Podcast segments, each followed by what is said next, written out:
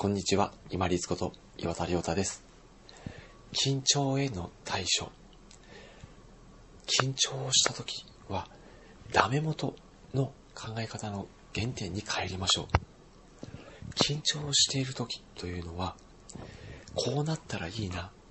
という願望が、こうならないと大変だっていう自分を萎縮する方向に働いている時です。でもよく考えてみてください。最初はこうなったらいいなと思っていたものが、こうならないと大変だっていうふうに萎縮する考えに変わってしまうっていうのは、まだそうなってもないのに、そうなるのが当然だと思っているっていう矛盾した考えに至ってるんです。要は今、そう、希望の願望の状態になってない。要はゼロの状態なんですよね。要は今ゼロなんだから、やってみてダメでも今のまま最悪元通りなので、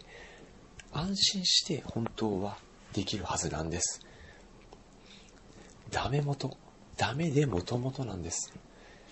今そうなってないんですから。だから願望、こうなったらいいなを当たり前にして自分を緊張させるんではなくって、今そうなってないんだから、そうならなくても、要は希望の願望の姿、状況になっていなくても大丈夫。今のまま、ダメ元と思って、軽やかに挑戦し、そして、その今緊張しているも内容に楽しんで取り組んでいきましょう。もともとゼロなんです。もともと願望の通りにはなってないんですから、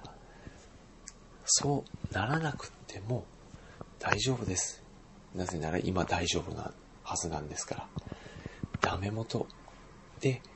考え方を元に戻して、そしてそうなれば、まあさらによしかなっていう軽やかな気持ちで